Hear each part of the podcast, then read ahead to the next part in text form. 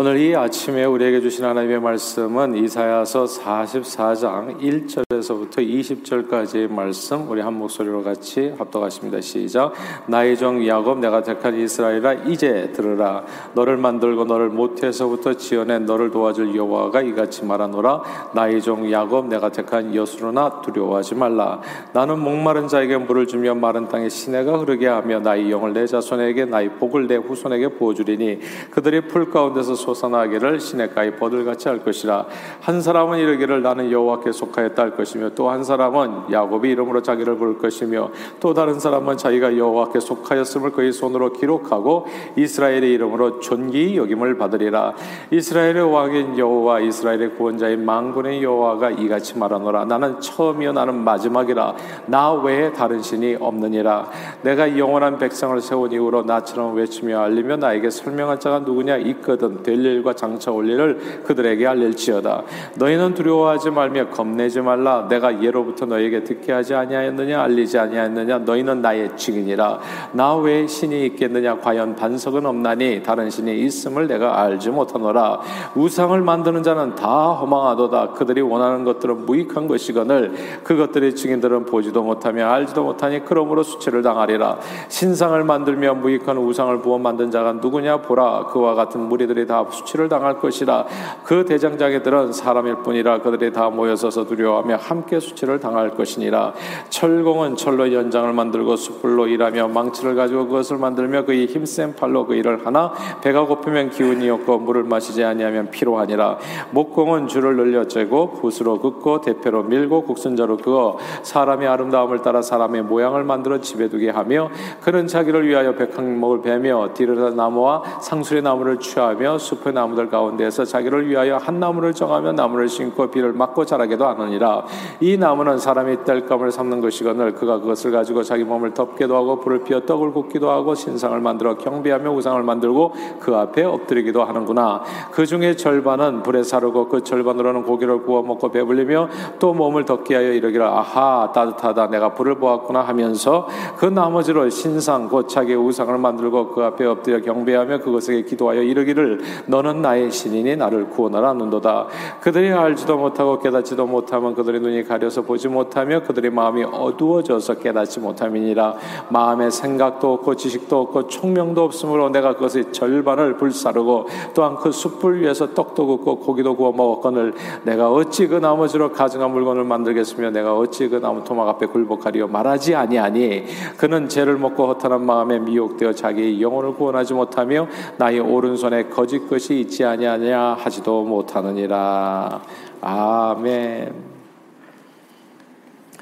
아, 미국에 이민 와서 오늘날까지 약 30년을 제가 살면서 미국에서는 그다지 큰 변화를 잘 느끼지 못했습니다. 물론 30년 전과 비교하면 오늘날 여러 가지 면에서 좀 많이 달라진 점이 있겠습니다만 미국의 변화는 좀 이렇게 느린 강물과 같아요. 그렇죠? 아, 서서히 변화가 이루어져서 오늘날 미국은 그저 어제와 비슷한 미국인 것 같고 여기 리틀페리에 우리가 벌써, 거한 지가 한 20여 년 되는데 보면 리틀페리에 뭐 건물 올라간 게 별로 없어요. 예, 우리 하나름 좀 바뀌었나? 근데 그 하나름은 원래 있었던 거고 약간 리모델링 한 정도죠. 여기에서 건물을 지려다 보니까 몇 층 이상은 또 안 돼요. 예. 그러니까 이게 아주 타운십이 강해가지고 그러니까 변화가 아주 이렇게 느려요. 한국 같으면 벌써 엄청 뭐 올라갔다 내려갔다 했을 것 같아요. 아 근데 여기는 그냥 아, 그런 거예요. 그래서 한 30년이 지났는데도 불구하고 어제와 비슷한 그런 아, 미국이라는 생각이 듭니다. 그런데 나의 변화는 잘 못 느껴도 내가 세월이 지난 것은 잘 못 느껴도 다른 사람 보면 금방 느끼는 순간들이 있잖아요. 지난 30년 동안 여러 차례 한국을 다녀올 때마다 매번 그 변한 모습에 아주 깜짝깜짝 놀라곤 합니다. 호적 등본이 없어졌어요. 그렇죠? 뭐 이상한 것도 뛴다고 하더라고요. 저는 한 번도 안 해봤는데 하여튼 뭐 한국을 다녀올 때마다 그렇게 변화가 아주 그냥 눈부신데 공공 화장실이 제가 음 30년 전에 공공 화장실을 엄청 났거든요 한국에. 어 그런데 요즘 뭐 한국에서는 화장실을 가는 것을 사람들이 선호할 정도로 그렇게 화려해지고 깨끗해지고 그리고 신속한 의료 시스템 친절해진 관공서 등은 예전에는 구청 가서 뭐 부탁하는 게 무서웠었어요. 하도 그냥 예, 면박을 많이 줘가지고 아 그런데 그렇게 친절해졌다고 하더라고요. 과거에 전혀 생각지도 못했던 눈부신 변화들이 있습니다. 이게 겉모습만 변하면 참 좋겠는데 겉모습만 변한 게 아니에요. 생각들도 엄청 달라졌습니다.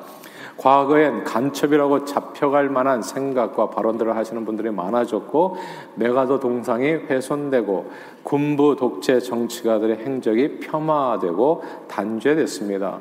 학교에서는 사랑의 매가 없어졌고 오히려 학부모, 학부모님들과 학생들이 선생님을 막 이렇게 종종 때리는 일도 어, 벌어지는 거지요. 이런 변화들 사이에서요. 선과 악 그리고 의와 죄에 대한 생각들도 크게 달라졌습니다.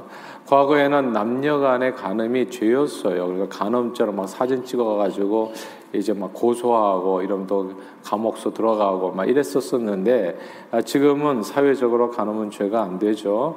아, 그리고 제가 한국에 있을 때는 듣도 보도 못했었던 동성애자들이 뭐 서울시에서 막 퍼레이드를 벌릴 정도고 또 국회에서 동성애 평등법이 거론될 정도가 되었습니다. 진짜 너무나 어지러울 정도로 한국이 변해가는 거예요.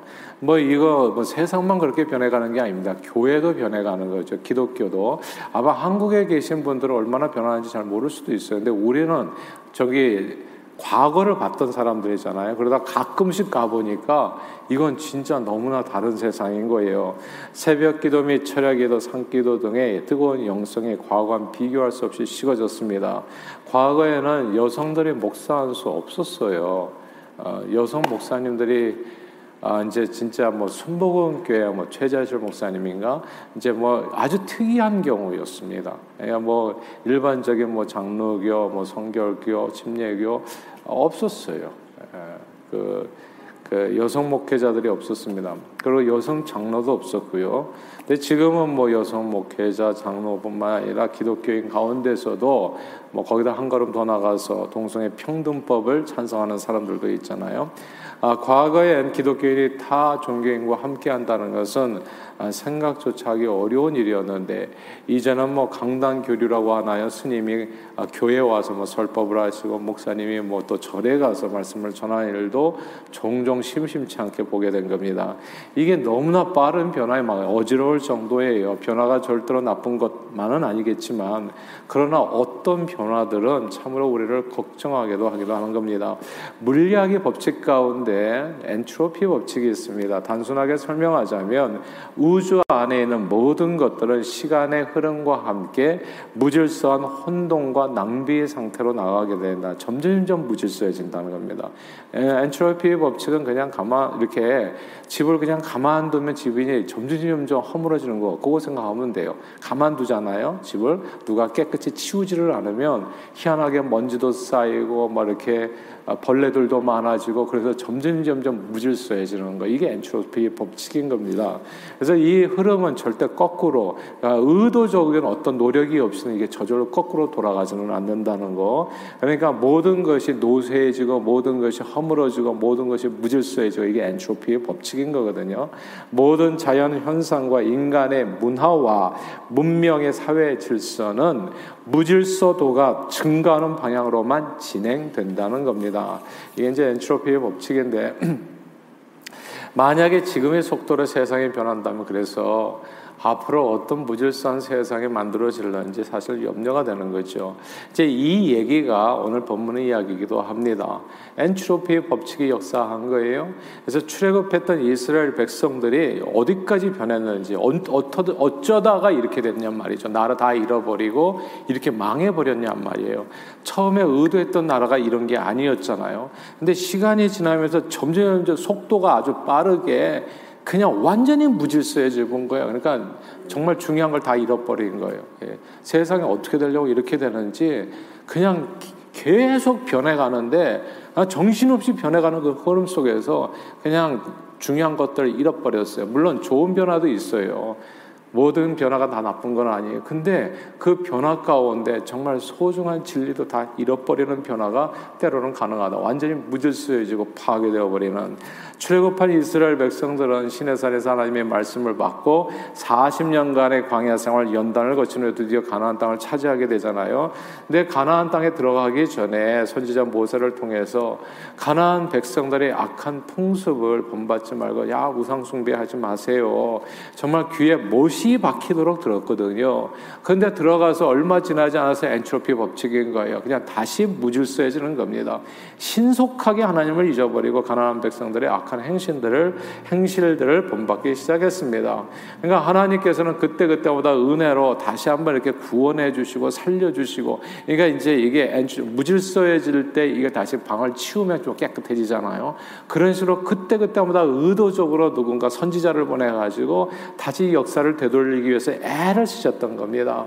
근데 결국 남유다와 북이스라엘로 나라가 갈라선 후에 북이스라엘이 먼저 망하게 되고 남유다도 바벨론에 망하게 됩니다. 북이스라엘과 남유다가 망한 이유가 딴 게 아니에요. 이 엔트로피 법칙입니다. 선지자들이 전한 말씀을 볼 때 크게 두 가지인데요. 그러니까 이것은 그냥 모세가 예언했던 그 말씀의 연장선이에요. 크게 이거 하지 말아라 이렇게 되는 날에 너희가 반드시 망한다는데 그 두 가지입니다. 첫째가 우상 숭배고 둘째 가 하나님의 말씀을 저버리고 악을 행한 행동들입니다. 이웃에게 악을 행한 거. 다시 말해서 하나님 사랑을 잃어버리고 이웃 사랑을 잃어버리는 거죠. 계명을 저버리고 우상을 섬기게 됐을 때 모든 것을 그냥 잃어버린 거예요. 근데 왜 그렇게 됐냔 말이죠. 그 외에.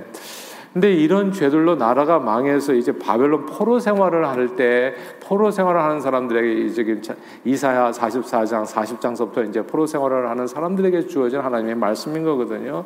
근데 이 포로 생활을 하게 함에도 불구하고 저들 가운데는 아직도 자기가 왜 망하는지를 모르는 거예요. 아마 우리 대한민국이 망하게 된다면 왜 망하는지 모를걸요? 누구 때문에, 뭐 때문에 또 서로서로 블레임 할까요? 모를 거예요. 왜 흥했는지도 모르죠, 대한민국이. 대한민국이 흥한 건 간단하죠. 하나님께서 축복하셨기 때문에 흥한 거죠. 열심히 새벽 기도하고, 그리고 열심히 또 철야 기도하고, 주야 외치고, 예. 산기도 가고, 그러고 주님 앞에 예배 드리고 삶을 드리고 주여 우리를 불쌍히 여기 기도했으니까 된 거죠. 근데 이제 이러다가 이렇게 그냥 살짝 망해버리면 이게 우리는 어디서 망했는지 어디서 흥했는지도 모르는데 예, 어디서 망했는지를 어떻게 알겠냐고요. 딱 이스라엘 백성이 그랬다는 거. 자기가 망했는데 바벨론 포로 생활을 하면서 노예 생활을 하면서 왜 망했는지를 몰라. 그래가지고 그 얘기를 오늘 해주는 거예요. 이 이사야 선지자의 입술을 통해서 주시는 하나님의 말씀 9절입니다. 9절 같이 한번 읽어볼까요? 44장 9절 읽겠습니다. 시작. 우상을 만드는 자는 다 허망하도다. 그들이 원하는 것들은 무익한 것이거늘 그것들의 증인들은 보지도 못하며 알지도 못하니 그러므로 수치를 당하리라. 아멘. 우상을 만들면서도 뭐가 잘못인지를 몰라요. 하나님을 떠나서 엉뚱한 것을 붙들고 살면서도 뭐, 뭐가 어디서부터 문제가 돼가지고 내 인생에 헤매고 있는지를 알지를 못해요. 제가 우리 가정에서 우리 자녀들 맨날 이제 이렇게 한 달에 한 번씩 꼭 모여가지고 아마 일주일에 한 번씩 하면 더 좋을 것 같아요.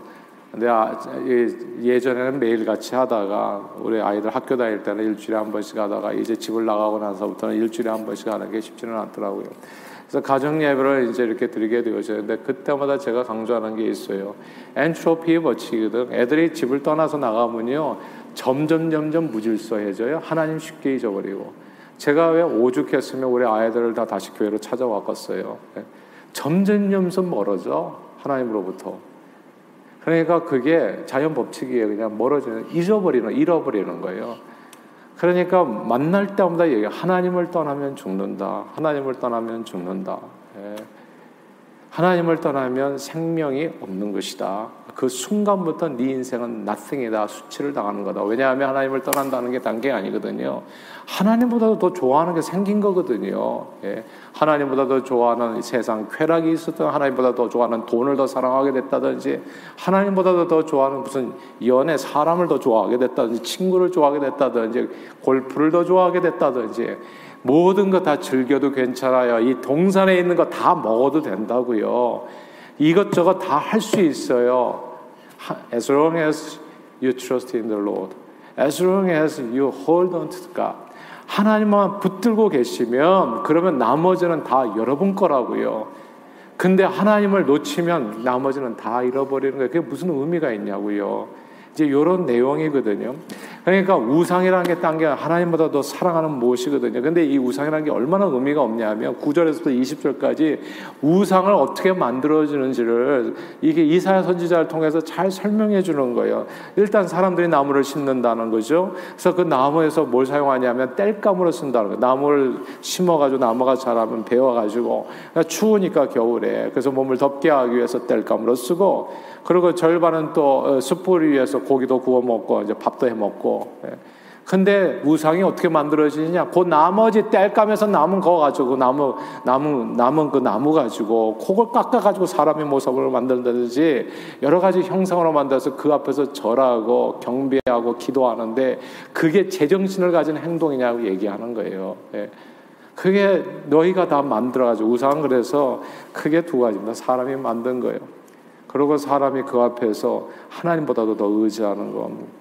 그래서 오늘 본문에서 이사야 선지자는 고작 뗄감이나 숯불의 용도로 쓰이는 나무를 새겨서 신이라고 아, 부르면서 따르는 사람들의 행위가 얼마나 그게 어처구니 없는 모습인지 고발하는 겁니다.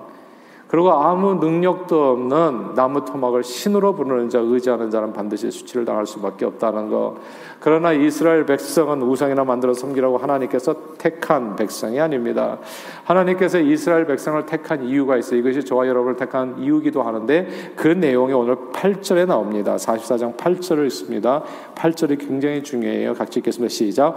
너희는 두려워하지 말며 겁내지 말라. 내가 예로부터 너에게 듣게 하지 아니하였느냐? 알리지 아니하였느냐? 너희는 나의 지인이라 나 외에 신이 있겠느냐? 과연 반석은 없나니 다른 신이 있음을 내가 알지 못하니라. 아멘. 여기서 나의 증인이라는 구절을 주목해야 됩니다. 하나님께서 우리를 선택하신 이유, 이스라엘을 선택한 이유, 하나님의 백성으로 삼으신 이유가 이 나의 증이라는 단어 속에 다 담겨 있습니다. 나의 증인. 이 세상의 창조주의 구원자인 우리 주 예수 그리스도를 예루살렘과 온 유대와 사마리와 땅 끝까지 나의 증인이 나의 증인이 되리라 증거하게 하기 위함입니다. 우리 하나님은 아무것도 해줄 수 없는 사람이 만든 나무 토막 우상과 이게 하나님은 굉장히 자존심 상하는 일이에요. 하나님보다도 뭔가 더 의지하는 게 있다는 게 하나님은 굉장히 자존심 상하는 일이에요. 너희가 어떻게 그러고도 살 생각을 하냐 이런 거예요. 근데 그냥 인생에서 어려움을 하는데 왜 어려움을 당하는지 몰라. 자기가 왜 흥한지를 모르기 때문에. 근데 하나님은 아무것도 해줄 수 없는 우상과는 다르시죠. 오늘 본문에 하나님에 대한 설명이 나오는데 목마른 자에게 나는 물을 주는 자, 마른 땅에 시내가 흐르게 하고 주의 영으로 우리 우리를 충만하게 해주시고 주의 복을 우리 후손들에게 부어 주시는 분, 그게 하나님이라고요. 창조주 구원자 영원하신 하나님. 이스라엘 백성들이 하나님을 통해서 놀라운 축복을 받았지만 엔트로피 법칙처럼 신속하게 신속하게 진짜 하나님을 떠났어요. 예, 신속하게 또 우상을 섬기다가 그러니까 하나님보다 다른 것을 더 해찰하고 쫓아다니다가 나라가 망하고 말았던 겁니다. 골프를 치더라도 꼭 예수 믿고 치세요. 예. 주님 앞에 와서 기도하고 운동을 하는 거 누가 뭐라고 하겠어요. 근데 그냥 예배도 빠지면서 골프채 들고 나가니까 문제가 되는 거지. 그럼 살기를 원하냐고요, 그러면. 예. 그 그게 우상이에요, 그게. 하나님보다 더 뭔가 마음을 빼앗긴 무엇. 예. 세상을 즐기려니까요. 선악과만 빼놓고 하나님만 섬기는 것만 빼놓고 나머지 다 이스라엘 백성들은 정말 그래 우상 숭배하다가 나라가 망했어요. 그러나 하나님께서 이스라엘을 패망케 하신 이유는 저들을 포기하고 버린 것이 아니라 너무나 빠르게 세속화돼서 완전히 썩어버려서 의인 10명도 없는 그래서 망해버린 소돔 고마라처럼 될까봐 하나님께서 그래서 살짝 바벨론으로 이제 이렇게 사람들을 옮긴 거죠. 예. 예. 주님께서 바벨론으로 살짝 옮기니까 어떻게 돼요? 변화가 중단이 된 겁니다. 그냥 아주 빠르게 더럽혀지고 빠르게 퇴락해지고 빠르게 세속화되어 가고 있었는데 그냥 하나님께서 그러니까 맴매를 딱 하니까 이게 나라가 망하고 나니까 딱 멈춘 거예요. 변화가 멈춘 겁니다. 그 흐름이 잠깐 멈추게 된 거예요. 그 순간에 하나님께서 선지자를 통해서 자신을 돌아보게 한 겁니다. 너희가 어디에서 하나님에 대한 첫사랑을 잃었는지, 도대체 뭐가 문제에서 나라를 잃었는지, 뭐가 문제에서 내 삶에 문제가 생긴 건지, 내 자녀들이 왜 안 돌아오는 건지, 도대체 뭐가 문제에서 내 인생이 이렇게 답답한지, 깝깝한 건지, 이거를 생각할 수 있도록 하나님께서 기회를 주셨다는 거. 모든 우상을 하나님보다 사랑했던 모든 우상을 다 내버리고 자 주님 앞에 돌아와 하나님 백성으로서 무엇 증인된 삶을 살게 하기 위함인 겁니다. 사랑하는 여러분 이것이 또한 우리 그리스도인들의 정체성이요 사명이기도 해요. 예수 증인된 삶. 우리가 예수 증인된 삶의 목적을 잃어버리면요. 우리도 역시 신속히 세속화되어 가게 됩니다.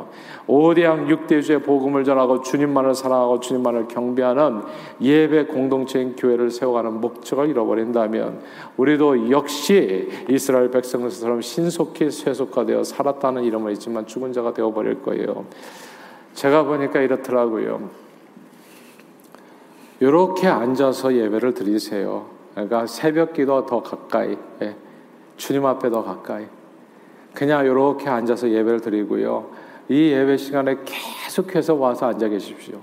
그러면 네, 네 자신도 주의 영으로 부어지고 네 후손이 잘 될 것이고 제가 보니까 교회에서 복 받는 사람들이 있어요.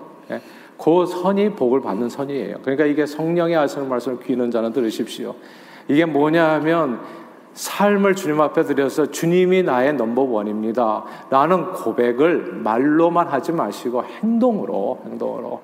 정말 삶으로 그렇게 주님 앞에 나가십시오. 위에서 지켜보시는 하나님께서 그 삶을 받으시고 반드시 축복해 줘요. 세상에서 주님의 증인으로, 주님의 증인으로, 주님은 우리가 어떤 삶의 자리에 있든지 주님의 증인으로 살기를 기뻐하십니다. 제가 보니까 우리, 예, 그리고 그렇게 살아갈 때 우리 신앙이 엔트로피의 법칙에 의해서 엉망진창이 되는 것을 막을 수 있습니다. 말과 행실에서 예수 증인으로 부끄러움이 없는 오늘 하루 살아가시기를 주님 이름으로 축원합니다. 기도하겠습니다. 하나님 아버지, 우리 하나님의 만물을 다스리는 창조주요, 우리와 우리 후손들을 성령 충만케 하셔 복 주시는 유일한 구원자임을 신앙 고백하며 오늘도 언제 어디서나 예수 증인으로 주의 영광을 온 땅에 드러나는 일에 온전히 쓰임 받는 저희 모두가 되도록 축복해 주옵소서. 예수 그리스도 이름으로 기도합니다. 아멘.